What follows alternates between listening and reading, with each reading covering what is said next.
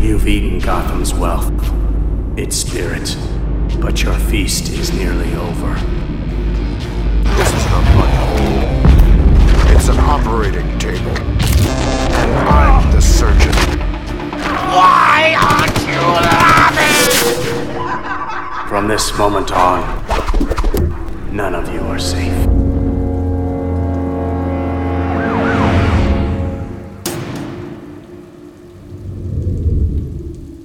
Welcome to the Batman Book Club, a podcast that explores the Dark Knight library. I am your host, Ryan Lauer. You can follow the Batman Book Club on Twitter and Instagram at the Batman B C for upcoming episodes, latest episode drops, and even some giveaways.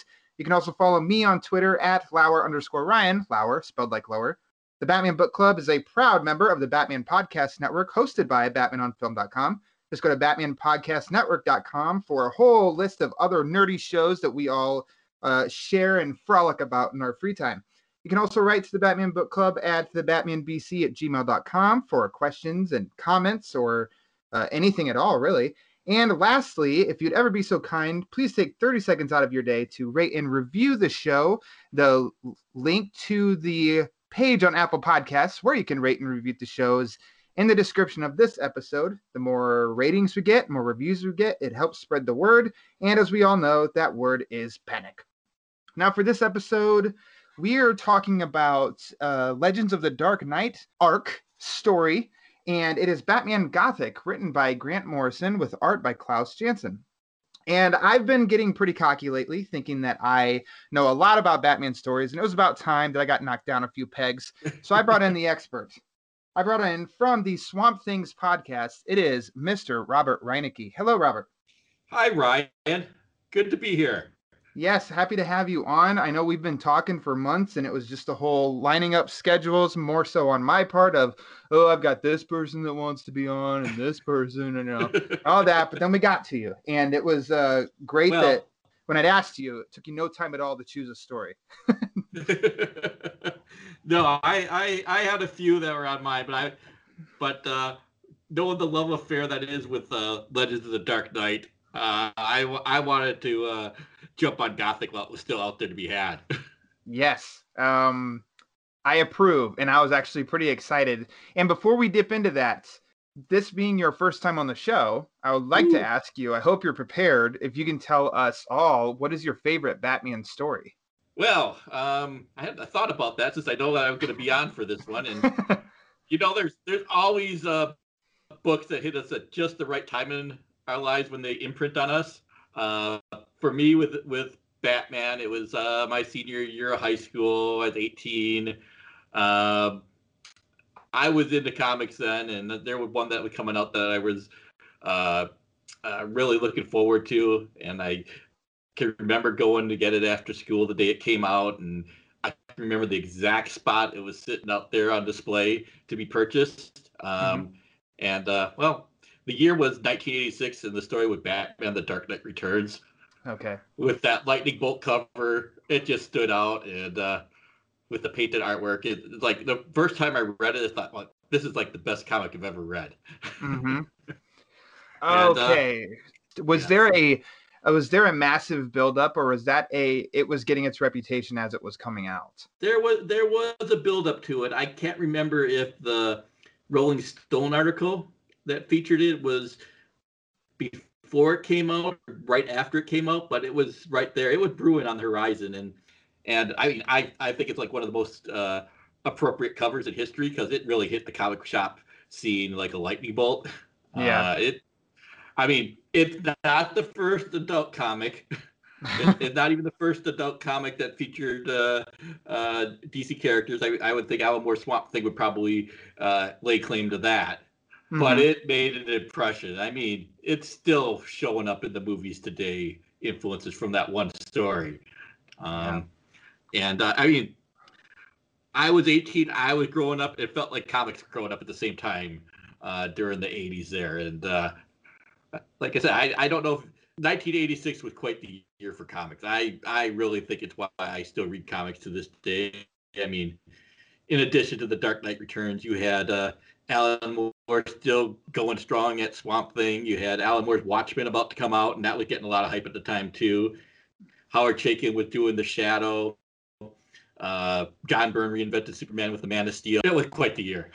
Yeah, yeah, yeah, yeah. So um, I would have loved to have been. Maybe maybe we could consider a contemporary. So like maybe Three Jokers hype for the comic world is maybe kind of sort of what Dark Knight Returns was like in the eighties. Maybe, maybe not. No, mm, no. Nah, Dark Knight even close. Returns is bigger. Dark Knight, Dark Knight Returns made waves way outside the comic book scene. Gotcha. Okay. Very cool. Very cool. And uh, what do you think the reason for that was? This is not the focus of the episode, but I'm very intrigued. I want, like, I'm... I mean, there's a, there's a bunch of reasons for that. I think comics, I, like I said, D C was just about to reinvent itself after Crisis yeah. on Infinite Earth. I mean, that was certainly in the air, and uh, I I think the uh, the direct market was kind of reaching its apex of mm-hmm. influence in that, and uh, um, that was, I don't want to say it's the first adult uh, story featuring a mainstream superhero, but it's the first adult story featuring a superhero on uh, the order of Batman. Yeah.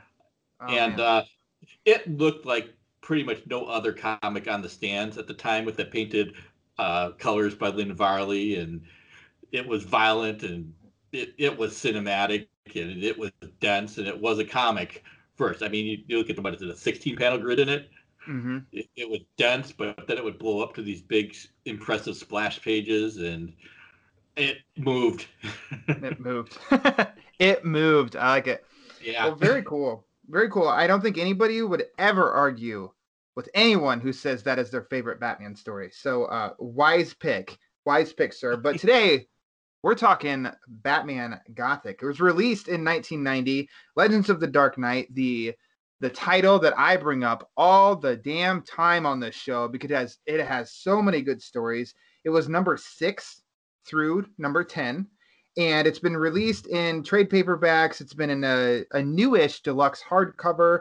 Uh, it's released digitally, and the specific issues, well, individual issues are available on D C Universe, soon to become D C Infinite.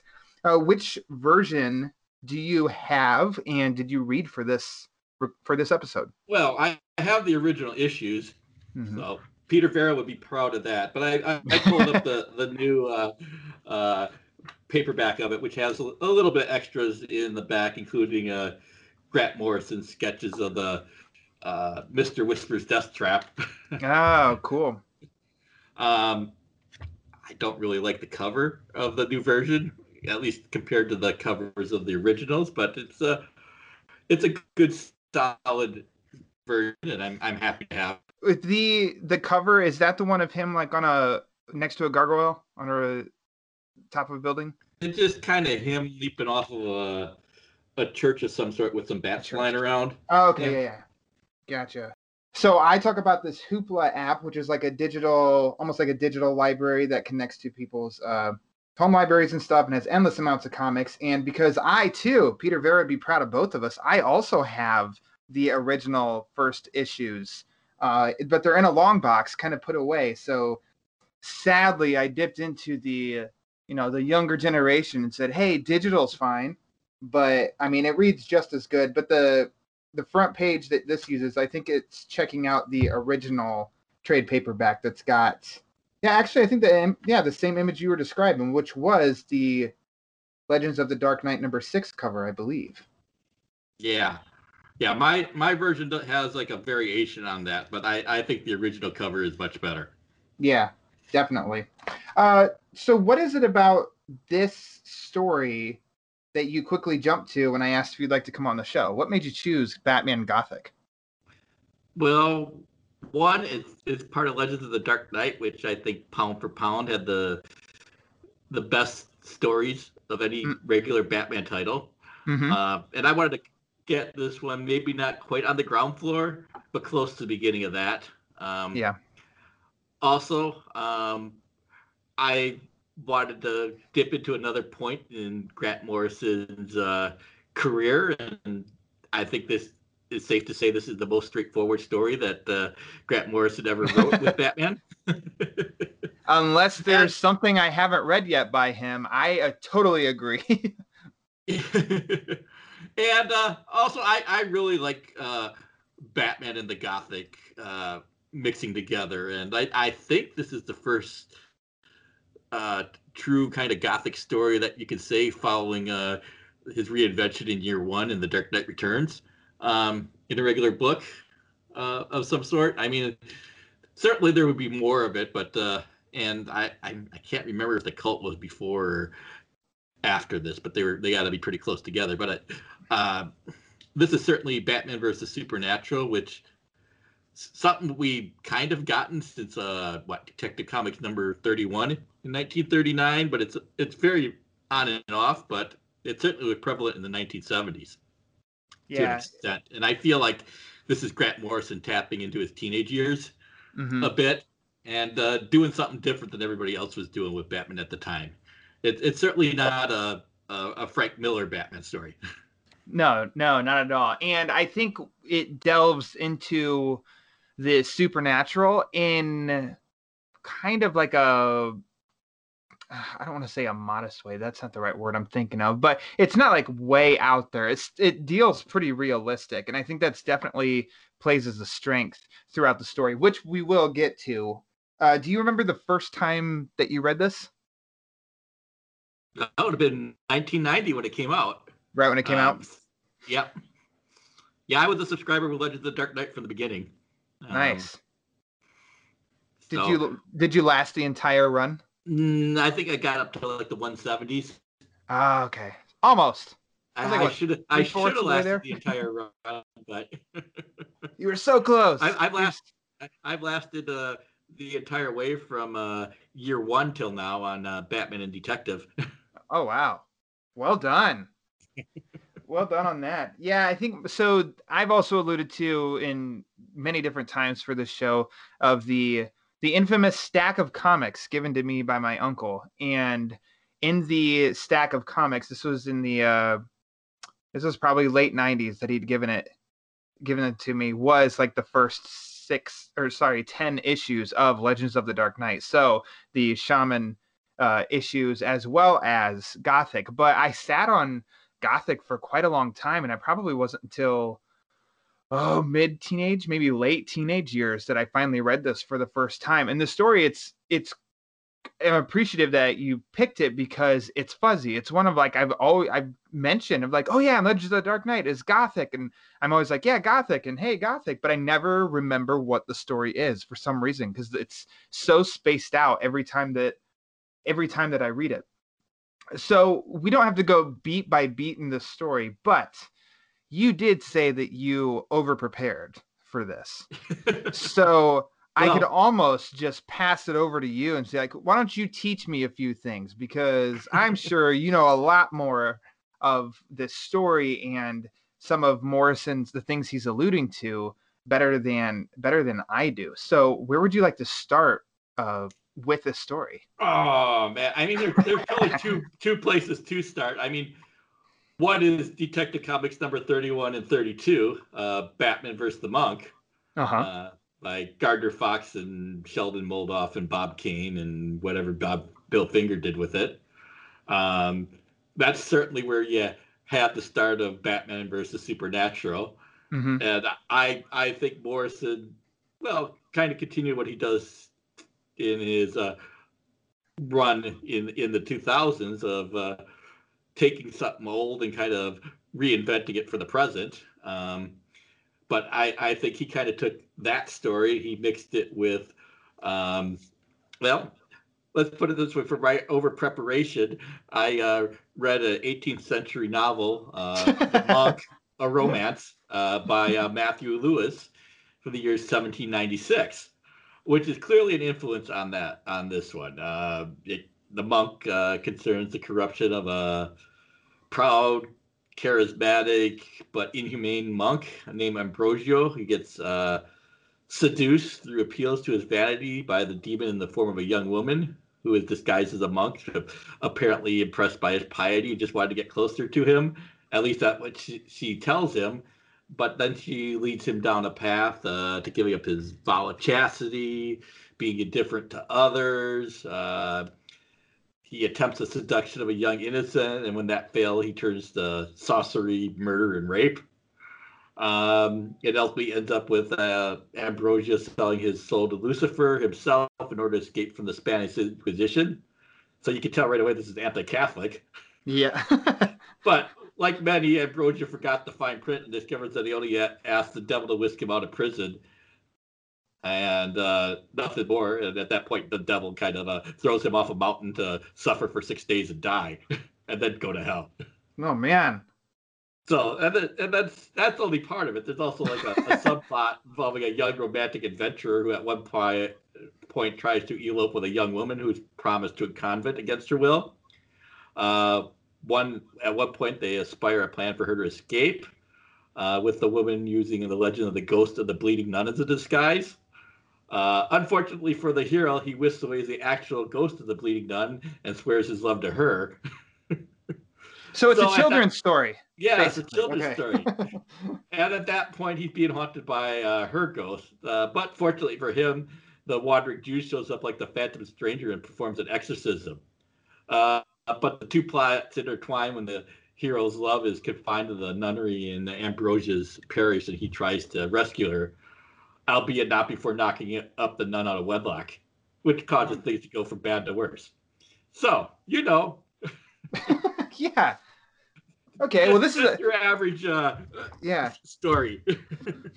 Well, for comic fans at the time, I'd assume like this Batman Gothic wouldn't be too unexpected in where Morrison's going, because just a few years prior was his uh, Arkham Asylum story, which uh, I don't know, I guess was a good appetizer for Gothic. Um, maybe that could have been like the, the main dish, and this is an appetizer. I don't know, because he you know that he does like to...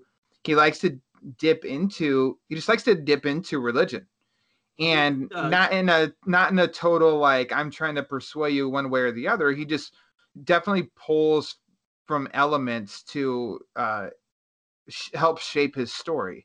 And I think that that can make, that can make for a frustrating read, but also a very beneficial read, because I we've covered with uh, Eric Holzman. He was on, and he chose the Arkham story, and it can be a that story can be a frustrating read, but uh, but in, its re its reread value is also very high, because I'm learn I kind of am learning something new every time, and so for so for this, I really wish that there'd have been a version that had like uh, his annotations in the back, because yeah. It, in the Arkham book, it includes Morrison's script, and I'm kind of like, ah, oh, to me, Dave McKean's art kind of hurts Morrison's story, because it's kind of distracting, and I can't really get what what's going on at, at times. And then I read the script, and it's a lot more clear. And then with Morrison's little annotations at the bottom to help explain and guide. So though this story is not as complex as that, no. I do think some annotations are like would help me, like, oh, that's cool, or like, oh, okay, that's what connects to this. So fortunately, we've got Robert Reineke here, who's done his homework to do his own annotations. And I think what stands out to me definitely is the is the the woman in the story that you'd mentioned. Yes, because completely yeah. forgot about. So like literally in in this story. Uh, horrible things happen to nuns in the flashback, and then there's a ghost element of a nun, and then there's a female that has been lingering who has her final reveal at the end, which we can get to that because we're gonna spoil it. We'll get yes. we'll get to that, but that's you reading that part is kind of what I've I initially uh, thought of. But you bringing up Monk, I, I think let's just start there. Of almost. That's almost the the central part of this story is this one character who goes by many names. Uh, mm-hmm. He he's the Mister Whisper. Uh, he is a murderer of mob bosses, but the weird thing is that he was killed by the mob twenty mm-hmm. years ago because he had because this this guy Mister Whisper had murdered children. So the mob weren't able to function correctly, so they took uh, justice in their own hands, hunted him down, took him out. Variation on Fritz Lang's M. Uh, which kind of brings in the German expressionism into the story. Uh, elaborate. Well, Fritz Lang's M is about uh, uh, like early nineteen thirties, just at the cusp of the sound era. Uh, Fritz Lang made it in Germany. It's kind of a parallel, or at least a, a parable about the uh, Nazis coming to power and these criminals coming to power and judging other people. And basically, there's a child murderer going around, um, played by Peter Lorre in a great performance. Uh, the mob is tired of getting shut down because the police are everywhere. Um, so they uh, engage to hunt down the child murderer themselves and put him on trial, and uh, apparently s- sentence him to death if they catch the actual guy. Uh, so at least you got the a very atmospheric story, uh, crime-based story, um, but but uh, elevated and uh, uh, by Fritz Lang, who did Metropolis, and uh, was certainly influenced by the likes of Nosferatu and, and Der Golem. Um, so you, you kind of have that mixed in here. So you kind of have the, uh, the the true crime element mixed in with the uh, the gothic element here. Because I, I kind of think that gothic uh, stories and expressionism and kind of romantic fiction and weird and macabre all kind of blend together in, in at least modern cinema. Mm-hmm.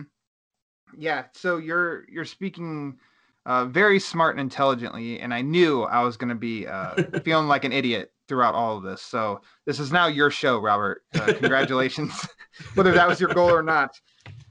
Well, so, this is this is what I do. I over-prepare. No, you can't over-prepare, because people are going to have their minds blown when they listen to this, and uh, not realizing how much is how much is in here and how much like can be. Yeah. Uh, how much can be gotten out of a, a comic book story?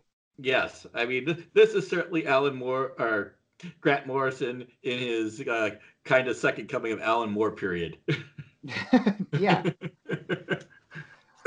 Now I I think Alan Moore will have a, a better grasp on some of the quotes that are used in here uh, than Morrison, but it's certainly the British invasion period we're kind of coming back to for comics. Mm, yeah. Uh, so again, I mean, we keep going back to the, the eighties and comics. What a time to be a, a comic book fan. Um. So as we, so Mister Whisper, to get to this guy, yeah, he was. I'll break him down. He was Mister Whisper. He is supposed to be dead. twenty years later, he looks the exact same. Uh, Bruce finds out that this Mister Whisper just so happens to be Mister Winchester, a headmaster of Bruce's school when Bruce was a child. Later on, we also learn and connect the dots of a story that this is actually a monk. And his name is uh, Manfred, Manfred. Mm-hmm. Who is centuries old. And they're all one and the same. So that's definitely where you dip into the supernatural aspect of the story, is that we have a human being now who is three hundred plus years old. And without a shadow. How can that be? And without a shadow, yes. So a, in one of the, in the flashback of Bruce explaining of how he'd gotten uh, he'd gotten oh my god, what I, want, I don't want to say abused, but he'd gotten the stick for discipline in his uh, in his school when he was little. And in that flashback moment, we see him as he does the, I forget how Morrison words it, of Mister Winchester believed in the some style of discipline, and that meant bent over the desk, and he was going to get a whacking. And Bruce was looking, and in the wastebasket was a was a head of a child, one of his friends that he'd spoken to at school. But then he'd said, I don't, like what he saw terrified him more than that. And I didn't get it on first reading for this episode of how he didn't cast a shadow. Winchester didn't cast a shadow. I totally overlooked that. And then I was doing some research after I finished the story, and I'm like, oh crap, that's what he was talking about, because I wasn't able to piece together. I mean, how much of a, yeah. how big of a comic fan am I that I didn't notice this? Of, I didn't piece together that that's what he was saying that terrified him of. I, I'm just like, well, are we supposed to pick up on something else happened that we just don't know about? That's kind of ambiguous there. But then going back, and it's right there that Winchester did not cast a shadow. Well, that's weird. Yeah. And scary. Yeah, yeah, and scary. So that's kind of the the basis of the story, is everything connects to this Manfred slash Mister Whisper slash Mister Winchester and how it's affecting the mob who can't, who, who's, who's scared because they're being hunted down by this guy. And then now what this Mister or Manfred is planning to do for Gotham. And then Batman is involved because the mob says, hey, we'll call a truce. We'll stop being criminals if uh, you'll help us catch this guy. And, and then we'll be criminals again. How about that, Batman? And Batman's like, uh, you know, piss off. No deal. But I think it's an interesting, yeah. it's an interesting setup. Upside down bat signal. Yeah. So, so that got me too. I was a, at first I was kind of like, uh, is this like, is this a mistake or is this just their version of the bat signal? And then it was kind of like, no, they're just little inverted dumb mob bosses. Stay away from the bat signal. Don't turn it on. To move that along. So Batman's play here, he, he definitely doesn't take a back seat. He's just not in this. Oh, he's not in this as much as I thought he was, if that makes any sense. Well, I mean, he's, he's, he's constantly doing things, but I mean, he's running off on uh, uh, a mission. He kind of abandons Gotham midway through to run to Europe to investigate the uh, origins of uh, Winchester, Mister Whisper, Manfred, and uh, it kind of leaves uh, what's going on, Whisper, in the uh, gangsters uh, to their own devices for a while. Um, yeah, but I mean, it, it's it's certainly he's he's certainly active here. But I mean, it, it, there's there's a time there where when uh, Gotham is al- alone to the gangsters and Whisper uh, in the, in the middle of the book for a bit. Yeah, uh, certainly in chapter one, uh, Batman doesn't know what's what's going on for quite a bit, and really he doesn't know at all until like the last page when the gangsters summon him. So he, it's kind of a slow introduction uh, to Batman, although he does receive a ghostly warning uh, in the form of a dream, uh, apparently from his father. So shades of Hamlet there in some ways. There, I think that is why, therein lies why I feel like Batman's not in it as much, is because it does kind of take a while for him to get in the story, because Morrison's setting up the story. And I think it's he, Morrison packs a lot in these five chapters. And I think that that's definitely a strength, is that it's kind of a, I've said it before on the show, of using like dense as a word, but I mean it in a totally positive way of there's a lot, mm-hmm. I think a lot to unpack in this story. And I think the, the setup for the story, I don't, it's, it's got to be patient, but it's not like it's it's useless information either. It's definitely planting seeds that sprout throughout the rest of the the rest of the book. Yeah, I mean, I think like the the first uh, poem that uh, gets played on our record player is like "Oranges and Lemons," which is a traditional English nursery rhyme, and it's kind of a throwaway. But the rhyme concerns uh, London church bells, and the church bell is going to play a part in the climax. So it's it's kind of like, yeah, it's a throwaway, but clearly foreshadowing where he's going. Yeah. Okay. Well, um, why don't yeah chime in and keep like more, because that's what I thought in this too. When you said he'd over prepared, and I thought, so anytime that there's like part of the at the opera, I'm like, oh, I bet Robert knows everything about the connections with the opera and the the song there of the oranges and lemons, of, you know, that kind of info. So that's cool, and how that foreshadows basically how foreshadows yeah. the bell at the end. Yeah, um, I mean, Don Giovanni, I mean, is is an opera. It's about the. Mozart wrote the music for it. Uh, uh, basically, it's based on uh, Don Juan, uh, a, a, a playboy, I guess, or maybe a, a Lothario. Um, uh, basically, uh, it, it's it's the end uh, of Don Giovanni. Basically, uh, the the title character ends up being dragged to hell for punishments for his sins and misdeeds. Ha! Uh, well, that makes so, sense. So again, it plays into the story. I mean. Um, and uh, there, there's uh, other things in here, too. I mean, like the muggers, which I will chastise uh, Morrison a bit for uh, clearly using Scottish slang instead of American slang on them. Are I feel that they're uh, wearing masks that are right out of the Phantom of the Paris Paradise uh, mm. by Brian De Palma, which is itself an update of The Phantom of the Opera.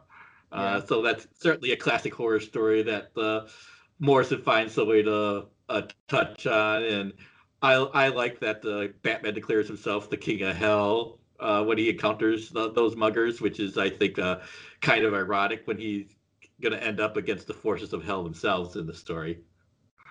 Wow. It's all connected. So gobbets, when they say gobbets, that's a Scottish slang? I gotta be Scottish because it's certainly not American. Gobbets? Uh, do, do you think that definitely in the opera that I, like, I don't remember his name, the guy who, in the uh, opera, don't uh, you think? Yeah. Do you think there's some Godfather influence there? I think there's more than a little there. I think like, that's having some fun there. I and, just looked uh, right at it, and that's exactly what I thought. I'm like, I'm not the only one. Like, no. This isn't news.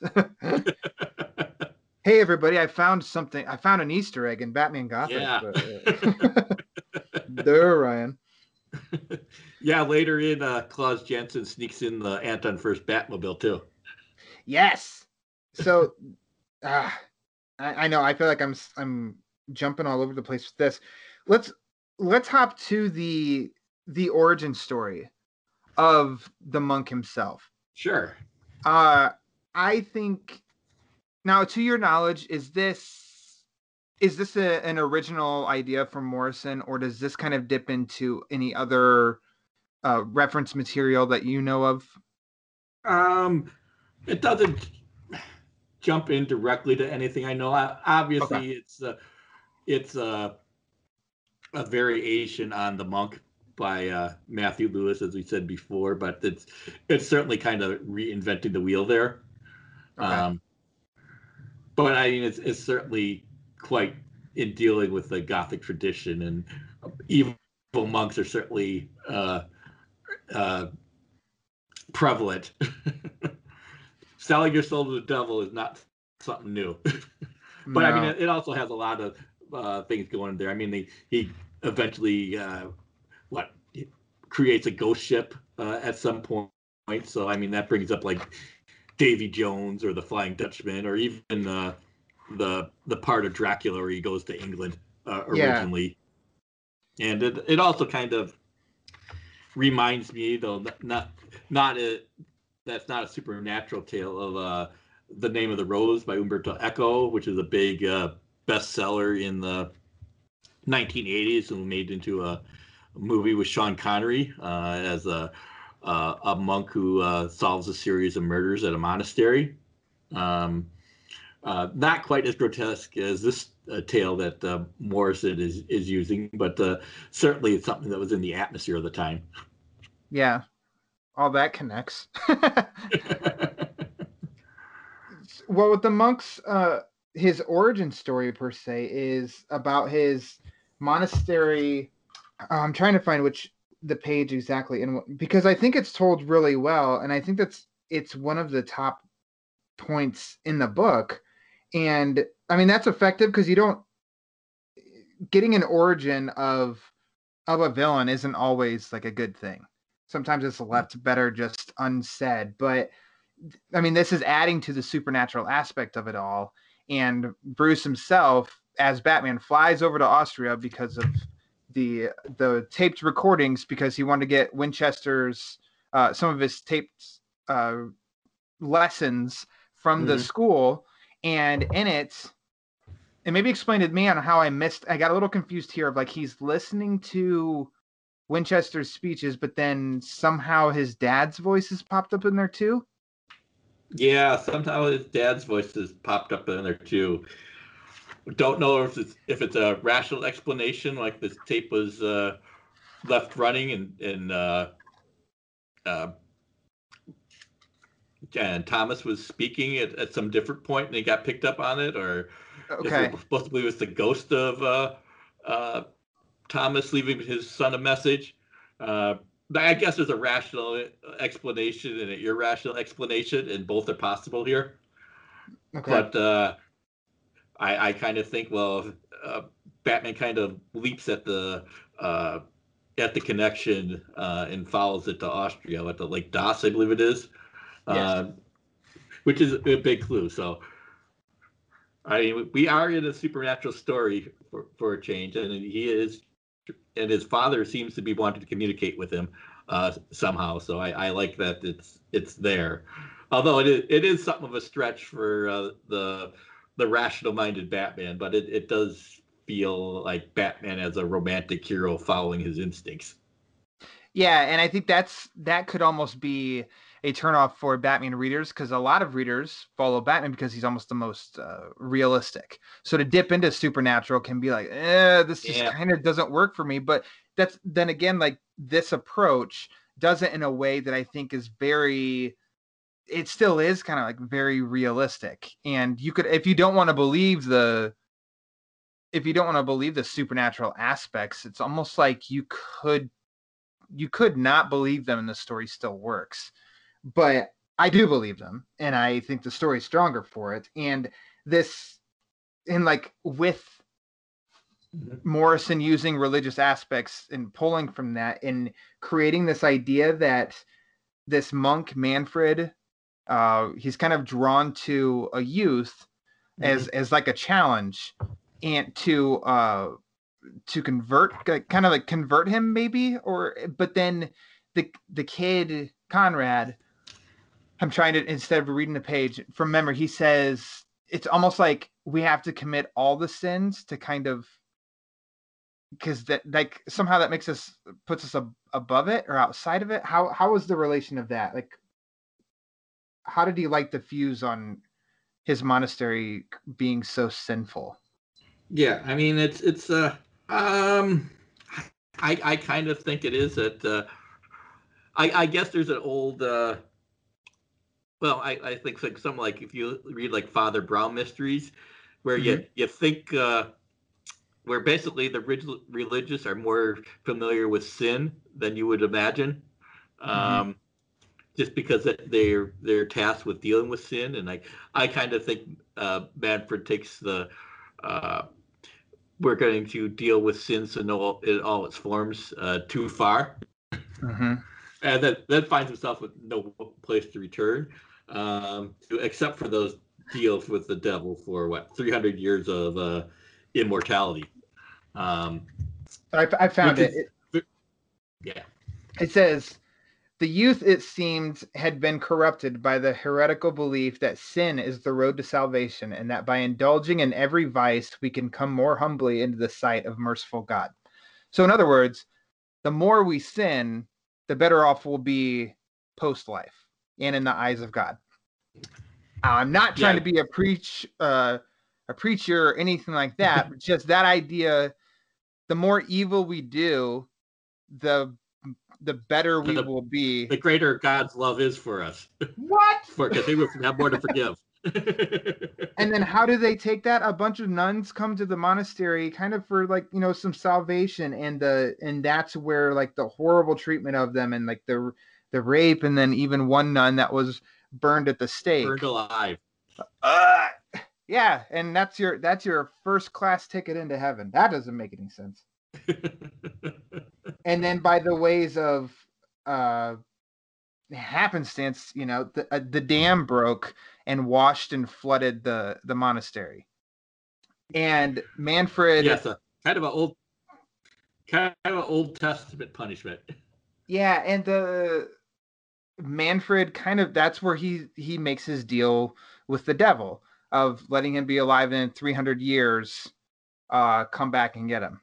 That plays into the back half of the story because we get that origin halfway through this, right. And it plays into the rest because that sets in motion of what this Mister Whisper is doing in the present, and he's trying to set off a plague in Gotham, trapping, and that takes the source or like the, the main hub is in this new cathedral that he's building.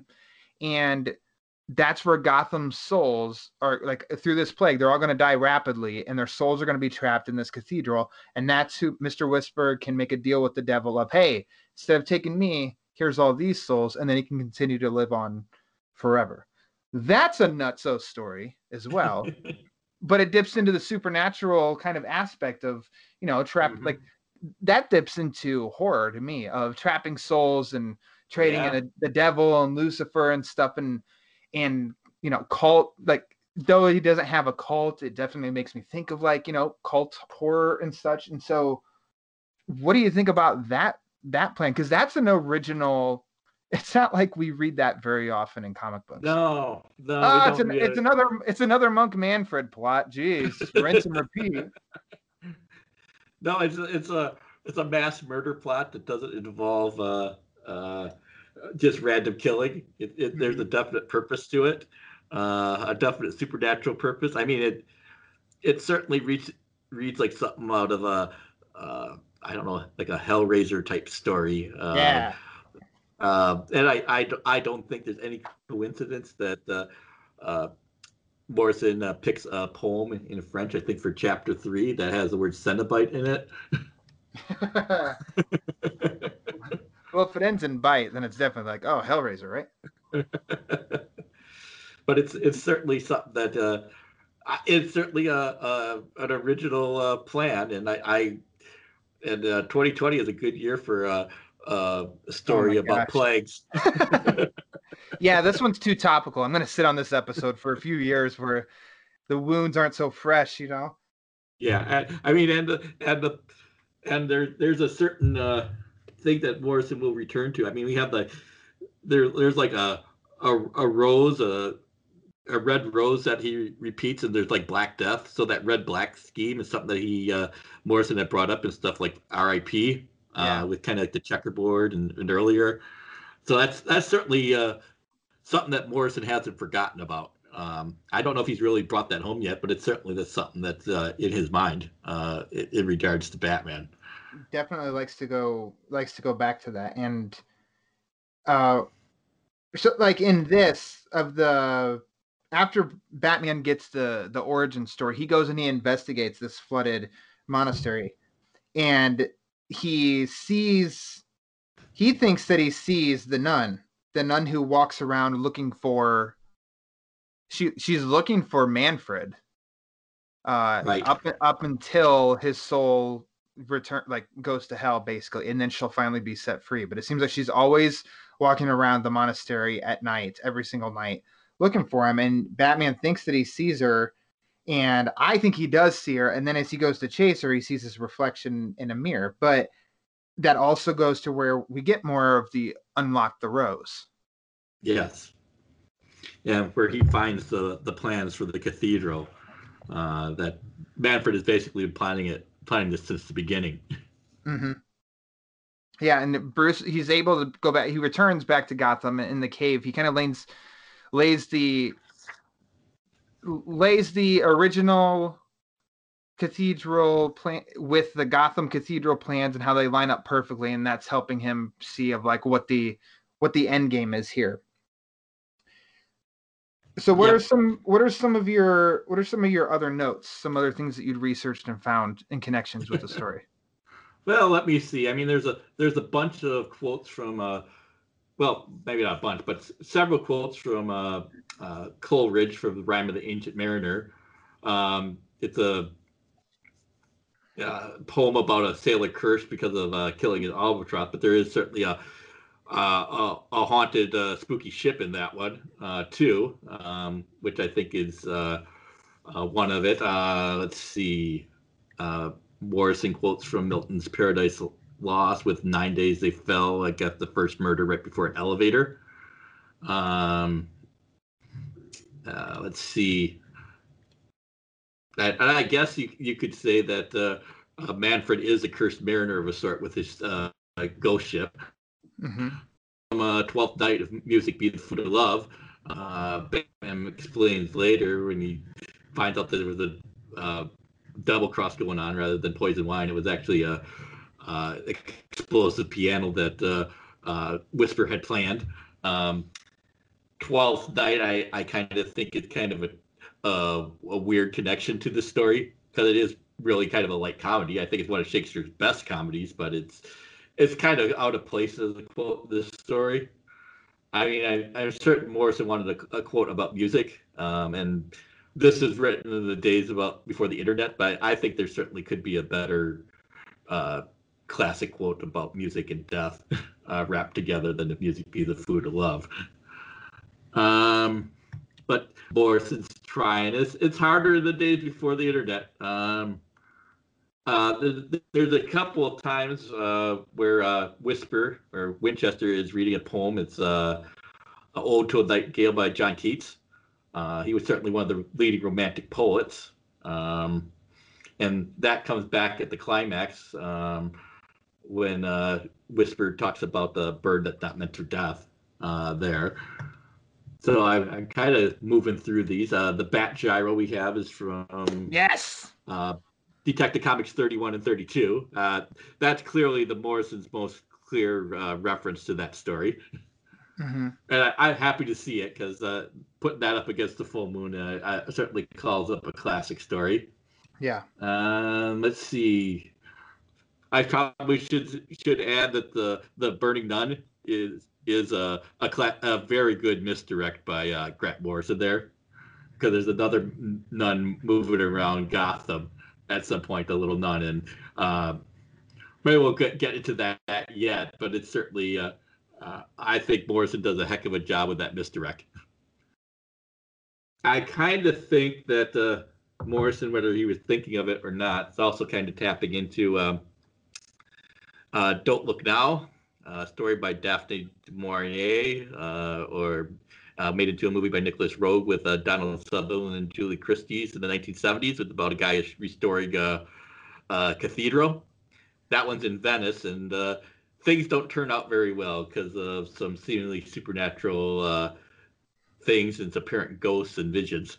Um, that that's another one of the references that come to mind. And and uh, let's see what we else we have here.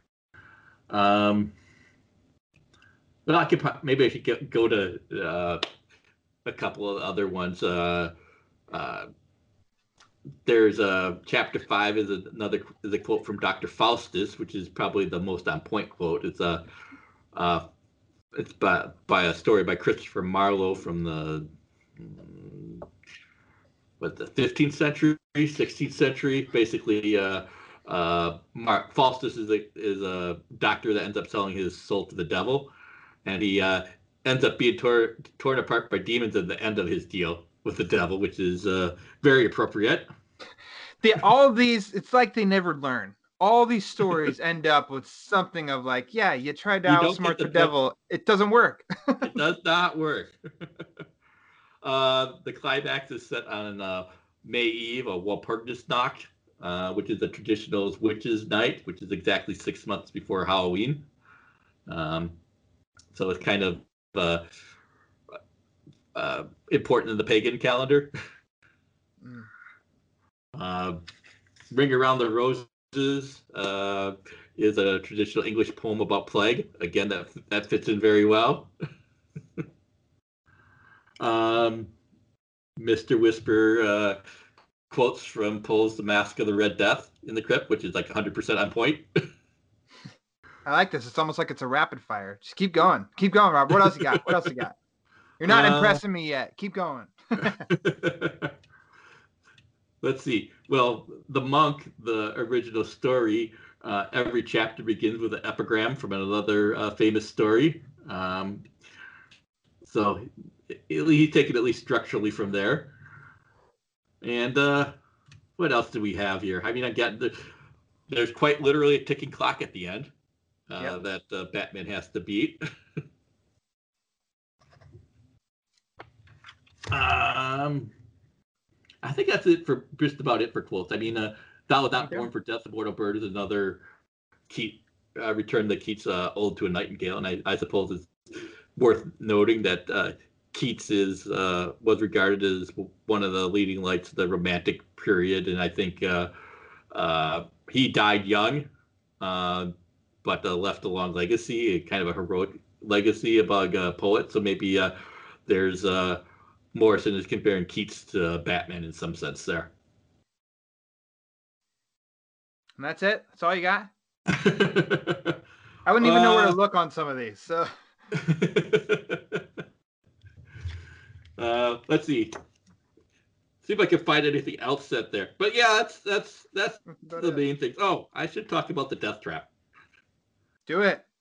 Because at one point, uh, Batman do, does, uh, well, Whisper does get the better of Batman, I think, in a in a pretty good fashion. I, I should say it's, it's notable here that Batman is kind of the super uh, capable, seemingly unbeatable uh, hero that he is in later Morrison stories. I mean, he bleeds, he sweats.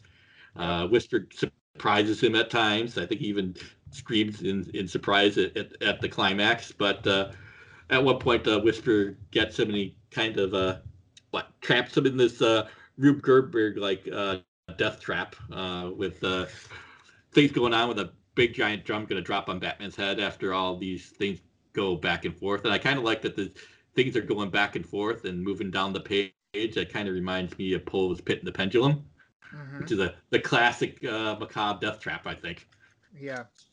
So the entrance into that is also how you'd referenced earlier of Anton Furst's Batmobile. And that's exactly what I thought. Like, I don't remember my thoughts to ever reading it before. So this almost felt like a new, like a first time read again, but that page instantly when I turned to that one, and it just seemed like, oh, that's the eighty-nine Batmobile. And it's like he's going into the, uh, in, into Axis. Yes. You know, and I, and I think, you know, the Raptors and, and stuff that he's walking on there too, kind of supports that a little bit. And that's just, that's instantly what I what popped in my my head for that. So of course that's going to feel really cool. Of like, oh my gosh, look where he's at. I wonder if it's the first time anybody snuck in uh, the first Batmobile into a Batman book other than uh, the O'Neill Ordway adaptation. Yeah, I don't know. That'd be interesting.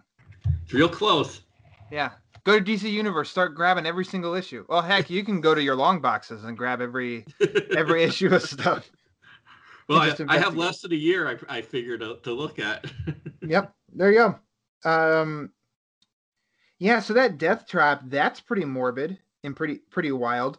And so the, the woman that pops up in the story, she, I don't know what page she first enters, but she comes off of, like she, she comes off a bus, I believe, mm-hmm. and she's approached by a guy on the street who then it's like he... he he gets like a glance at her and then he like definitely backs up as if she's kind of like, uh, no, I don't know his quote. It's almost like, oh shit, no, I'm like, I'm sorry. Never mind. We're cool. We're cool. And he's terrified of her, but she doesn't do much in the whole story. And then of course she ends up in, in Mister Whisper's uh, cathedral. And when Batman goes, Batman there at the end, he, he sees her too. And he says, you know, you stay here as he chases after Mister Mister Whisper. This is after he gets loose from the death trap. And I did not, and I just, I love the, the page that kind of explains her part and everything and how Mister Whisper kind of thinks that he's free after like his final confrontation with Batman uh, down below, like down in the subway. He gets Which hit by like a brutal. train. Which that whole sequence is brutal. It is, and I think it's it's cool too. And how, I mean, Batman even it's it scares him because he thinks, oh, he this guy got hit by a train, he's dead. And then Whisper grabs his cape and bat, ah! and yeah, he takes a beating and he tries to spray spray him off of him and stuff. But Whisper ends up coming up above because Batman. I know I'm flying all over the place. Yeah, he's kind of unstoppable is what he is. He's not yeah. super powerful and strong, but he's just kind of unstoppable. It's not exactly, I need to, it's kind of like I need to separate from him because the t- clock is ticking. I need to get to the bell and I need to stop that because then that stops the plague and therefore the crisis averted. I'll worry about Mister Whispers later because I don't know how I'm going to stop him because he's invincible. In which... Uh, did you happen to do your research on what's ingrained on the on the church bell? That one I think I missed, but I, I mean I, I like the story. For shame. I mean I thought the, the thought the quote was uh, uh pretty. Uh, I don't know if it's a quote or not, but I, I think it's it's pretty straightforward what it says. I to the church the living call, and to the grave do summons all. Yes. Yeah, I don't know if it's a quote, but it's certainly a bell inscription, and it's a, a, a certainly a, an appropriate bell inscription for this story. Yeah. And I um, like that. I like Batman's solution, too, uh, to stopping the bell from ringing. He just removes the clapper. So the...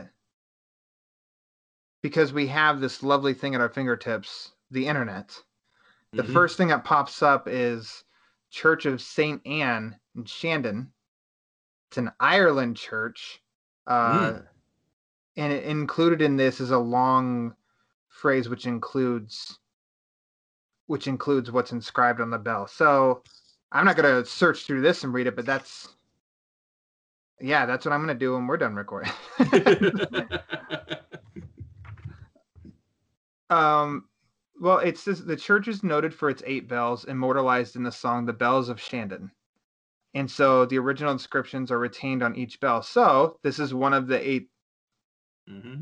Yep, this is the looks like the eighth bell of all eight, and this one is inscribed in it. So, I mean, it's not it's not Scotland, so he's abandoning Scotland, but he's going to a neighbor of Ireland. So, I mean.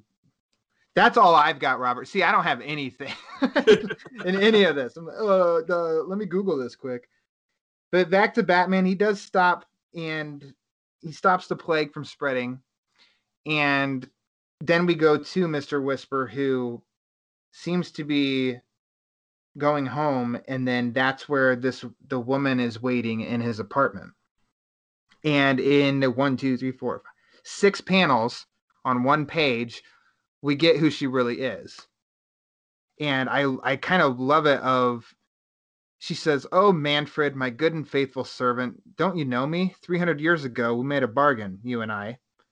And that was just kind of like, oh. So I don't know if you remember your first reactions when I'm reading this, but to me, it kind of felt like, you know, these were my first reactions. So it was like, oh, sweet. And then it just goes to what you've implied by all your research that you've said of, all these stories of the bad guys try to outsmart the devil, and it's like, no, oh. like, please.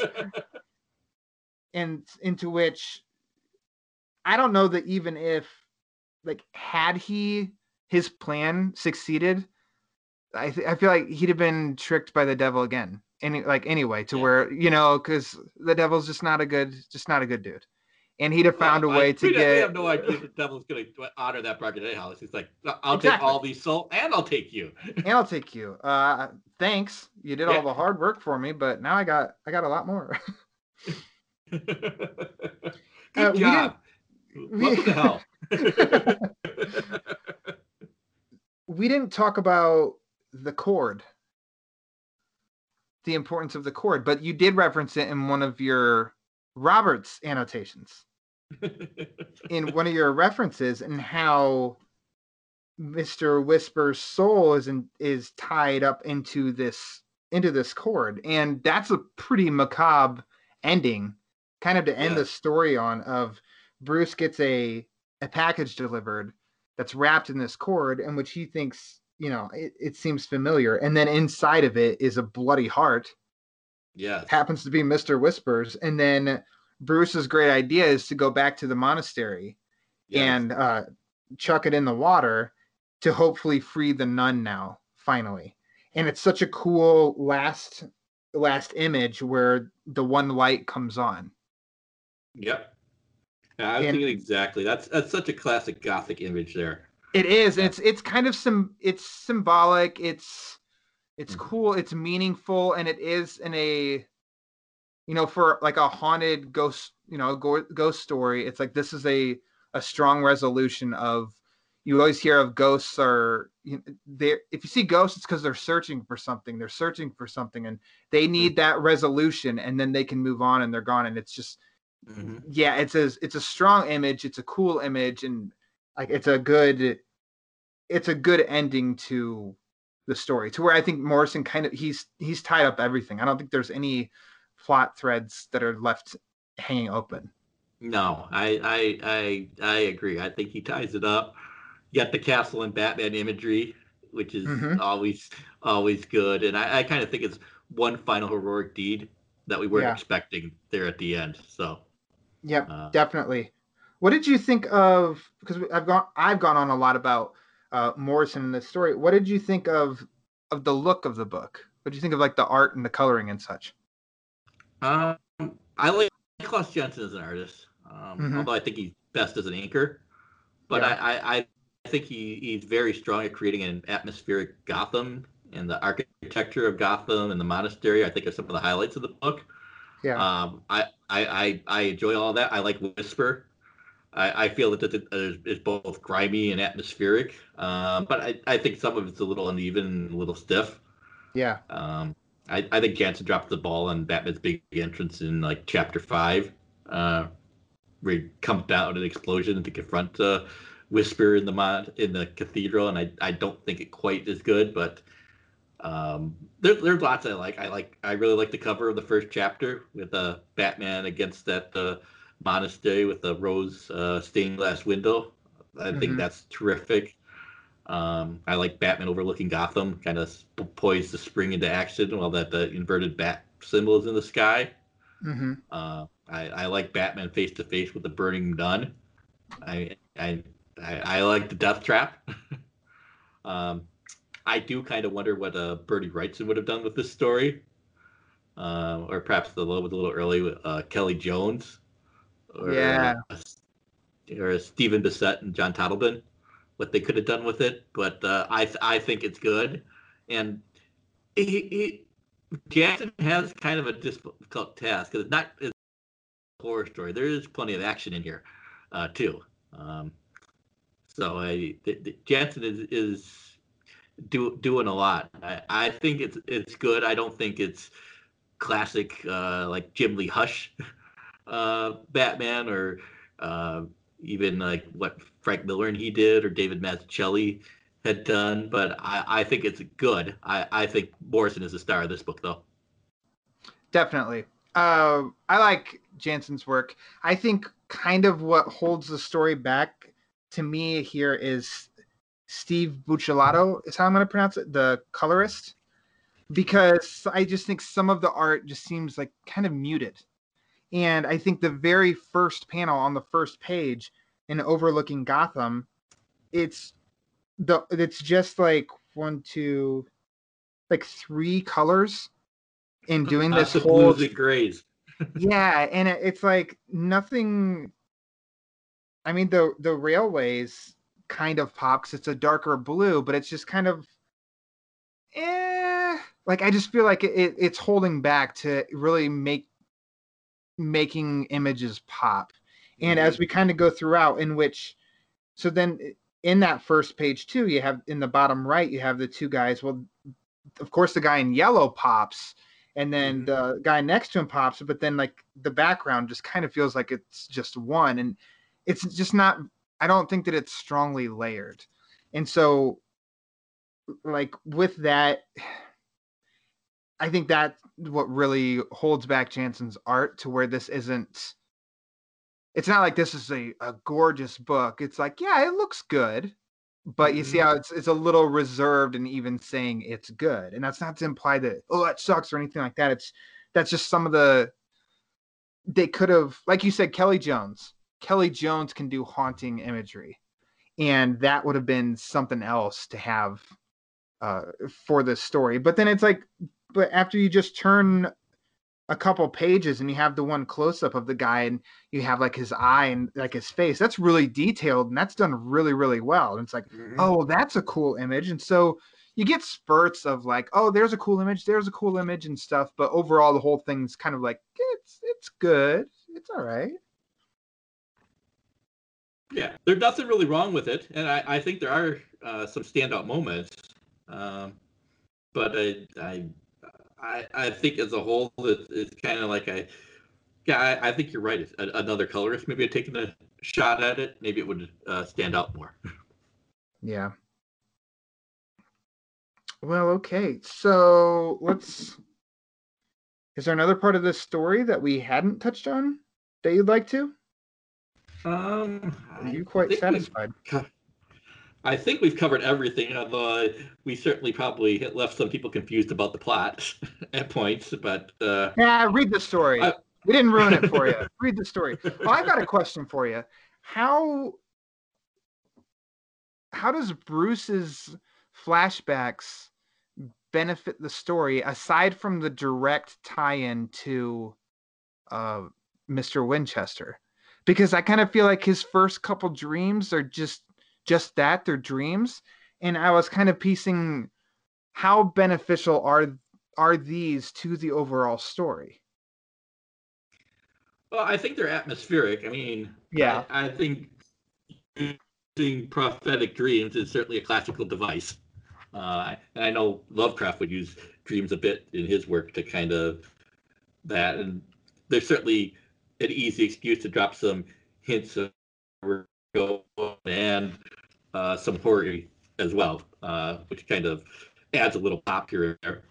Um, I, I I do kind of like that the uh, maybe this is unfinished business for Thomas Wayne, because I think it's at one point that the Whisper said that uh, Thomas was on onto him, but the the, or the Waynes uh, cut that uh, mission short.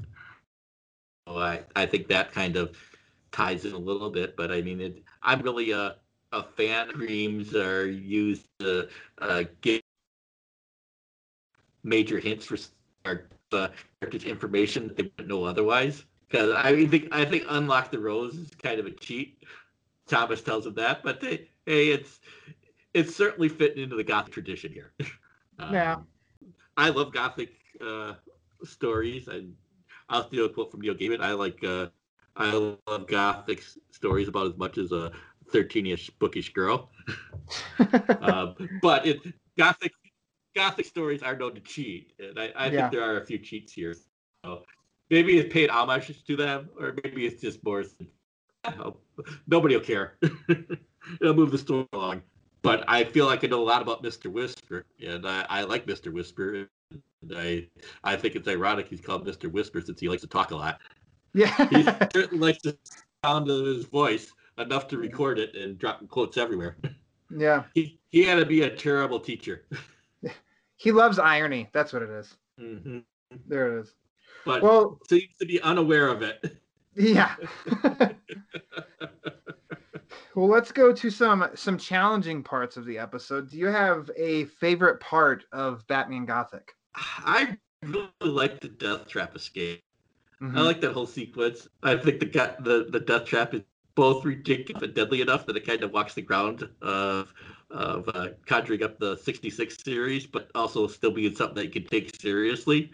Mm-hmm. And I, I kind of like when there's a death trap escape every now and then, because there's certainly been enough of them in Batman's history that we shouldn't drop it entirely. Yeah, yeah, and which he also brings up again um, that I mentioned uh, quite a few episodes ago, but in the Club of Heroes. Uh, story that Mar- Morrison wrote. There's a, you know, that ends and there's a death trap and stuff. And those like, those are fun throwbacks when they're not overused. Then it's definitely like a cool highlight of like, oh, cool, death trap. Mine's a little more for the atmosphere because I too am a big fan of like creepy, creepy atmosphere and stuff. And it's definitely when Batman's inspecting the, the flooded monastery at Lake Death. I think yeah. that play that plays That's as like a, a ghost, like a ghost, uh, a scene in a haunted story, a haunted house, you know, it's just like the, the creepy, cool setting of the monastery. And then him in swimming as, uh, he's just kind of hearing the, when he's hearing the monk of like the, he's just kind of hearing in his head, like an extension of the story and, and beliefs and stuff like that. And he, and he's just investigating, going up the steps, and Batman's brave. 'Cause I couldn't do that. Like no chance in hell could I investigate something like that in the dark. And like just the, the image of seeing the the ghost nun and stuff like that. I think it's kind of chilling and it's really it's really cool and done done well. Yeah. Do it really, go ahead. I was gonna say it really feels like uh, something of a throwback to the seventies uh, Gothic Batman. And like you guys kind of touched on that before in the uh, House of Mystery crossover at Brave and Bold. Yeah. Uh, do you have a favorite panel? I think it is uh, kind of Batman poised over the city, just kind of seeing that uh, inverted bat signal uh-huh. uh, kind of hunched, ready to surprise, but ready to spring to action. Yep. Yeah, that one's really cool. Uh, I had that written down for me as well, but so that I wrote two down. One was that just mm-hmm. in case we lined up and had the same one, then I can say, okay, well, never mind. Here's another one. Um, on eighty, eighty-six, and it's his it's his entrance into the into the climax. Like I'd said, that looks like Axis and has the Batmobile and stuff. I just think, just because yeah. of my re- my reaction to seeing that one was just like, oh my gosh, that's Batman eighty-nine. I love it. so, so maybe that's just an easy answer. I don't know, but it's, as I repeatedly say and annoyingly say over and over again on this show, it, to me, when doing like a favorite panel, a lot of times it is like a, a moody piece or something that can, like, if this was the only thing that I saw, could I create a story around this image in my head, you know? And, and I kind of mm-hmm. could with that too, of like, he's leaving that Batmobile to go in the warehouse and stuff like that. I just think it's a really cool, cool image for sure. Would you like to see this as an animated film? Uh, yeah, I think I think definitely. I mean, get do like what they did with the Constantine film that did, and uh, do it something like that, just a horror, well, kind of R-rated animated yeah. film. I think it would work well. I mean, it's a fairly straightforward plot and uh, has a good climax, and I, I I think you could do it very well. I mean, mm-hmm. if, you, if you had to cut for time, you could cut out some of the gangster stuff and still get it to work. And uh, yeah, I think that would work really well as a animated film.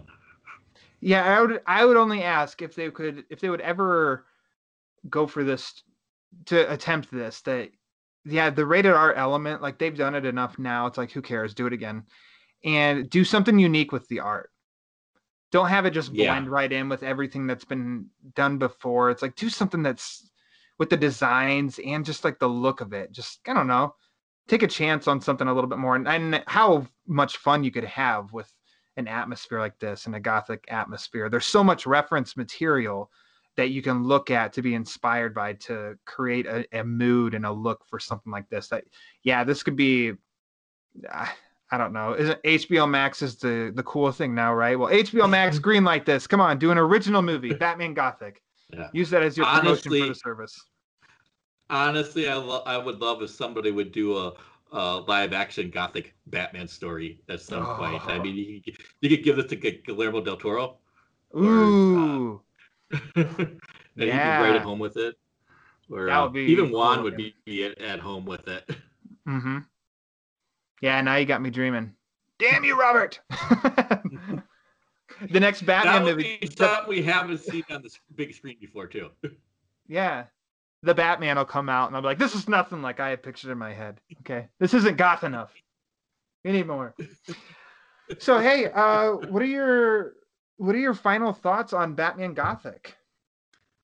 I, I think it's a lot of fun, and I, I, mm-hmm. I think it's, even if you're not crazy about Grant Morrison, the uh, the psychedelic pop uh, comic artist that he's become, I, I think you can you can still read this and enjoy it. And uh, I, I think it's scary. I think it it it's rereadable. I think if you're interested in digging into literary connections, there's there's lots you can do with it. And uh, I think it's a good story. I think Whisper's a good villain. Um, I think it has. It, it hits all the notes that I, I want to hit. I mean, there's a little bit of a mystery, and there's a uh, a little bit of horror, and there's a little bit of action, and uh, there's a lot of Batman uh, striving to overcome a seemingly superior villain. So I think it's re- really good. I wholeheartedly agree. I think I'm guilty of this, but it's it's like a very popular, underrated Batman story, and that there's a lot of people that have read Batman Gothic, and you say Batman Gothic and they're like, oh yeah, oh yeah, but yet it's still like not talked about enough. So I'm really glad, and the the point of creating this podcast was to, from both sides of the mic, listeners and myself, to maybe revisit things we hadn't for a while, embrace and talk about the popular stuff that we love, but then also dip into stuff we're unfamiliar with, whether it's we've only read it a couple times or never read it before. And Gothic is definitely one that I have not visited very much at all. And so it's stuck with me, but in a way I, in a way that I've never remembered what happens in it. So this is probably my third or fourth time reading it ever. And it's, you know, and here we are again of like, it's another first time reading. It was really enjoyable. It was a good, it was a good story that packs a lot, and it's one hundred twenty pages. So with it being easily accessible with D C Universe, I mean, it's, it's waiting for you to dip in. If for some reason somebody's listening to this and have never read it before, they're waiting till the end to figure out, eh, okay, maybe I guess I'll read it now. We we jumped we over. We talked about it long enough. we we did, but as much as we talked about, we still jumped all over the place. That they could still go into the story kind of fresh and be like, well, I kind of know in a way where it's going, but I don't know how. So I feel like I was scattered all over the place with this. I'm like, wait, well, uh, uh, so much I want to say. But a good Batman story from Grant Morrison. Hallelujah. So that, a good straightforward. That, Batman story from Grant Morrison. Yeah, the the least Grant Morrison, Grant Morrison Batman story. So there, what's the most Grant Morrison, Grant Morrison Batman story? Uh, it was, oh man, I'm trying to think what story it was that somebody, that Morrison had written, and somebody described it to me of like, this was Grant Morrison before Grant Morrison was Grant Morrison. And I'm like, that sentence is almost stupid, but I one hundred percent know what you're talking about. And I agree. But uh, yeah, a strong outing, a strong outing from him. So um, a bummer he never did anything in his career after this. I mean, just yeah, everybody's forgotten about him. Forgot about Grant Morrison. Uh, look him up, kids. He's he's done some things. So, Mister Reineke, uh, as we approach here to say goodbye, is there uh, any plugs? Where can people hear more about your deep, deep knowledge of all things pop culture? Well, um, I I do have a, a Swamp Things uh, podcast mm-hmm. that John Byrne and I were doing about uh, Alan Moore's Swamp Thing run. We were about uh, two thirds through it when uh, uh, John unfortunately passed away. But uh, the other thirty some uh, episodes are out there, and I I am planning on picking that up uh, in the near future uh, to complete uh, uh, Alan Moore's run. And we go into things quite in depth on that one. I, I think we're about a uh, something. I think we average about fifty minutes an issue, um, cool. maybe a little more, because um, Alan Moore is somebody worth uh, digging deep on. Um, and I, I also ha- uh, have at a website and have a podcast. Uh, where the Longtail Ends dot com is the website where I do uh, general movie reviews, and Uh, hosted through that website uh, is our podcast, Still Watching the Skies, where we uh, look at uh, science fiction movies, but the science fiction movies that uh, are lesser known, not the Star Wars or two thousand one and Alien, but uh, stuff like uh, Southland Tales or uh, uh, fifties, The Thing from Another World. And we're doing uh, Outland with uh, The Depth of Sean Connery in our mind. That's coming up this month. So uh, that's what else I do. All right. Excellent. Yeah. So full confession time. I've only read like a few issues of Alan Moore's Swamp Thing. Uh, shame on me. And then they, was it two episode or two issues of like a Batman and Swamp Thing together in Moore's run? Or was it just one? It was, well, it, it was or technically more. Only one issue that together, but there's like three issues where, where uh, Swamp Thing is in Gotham.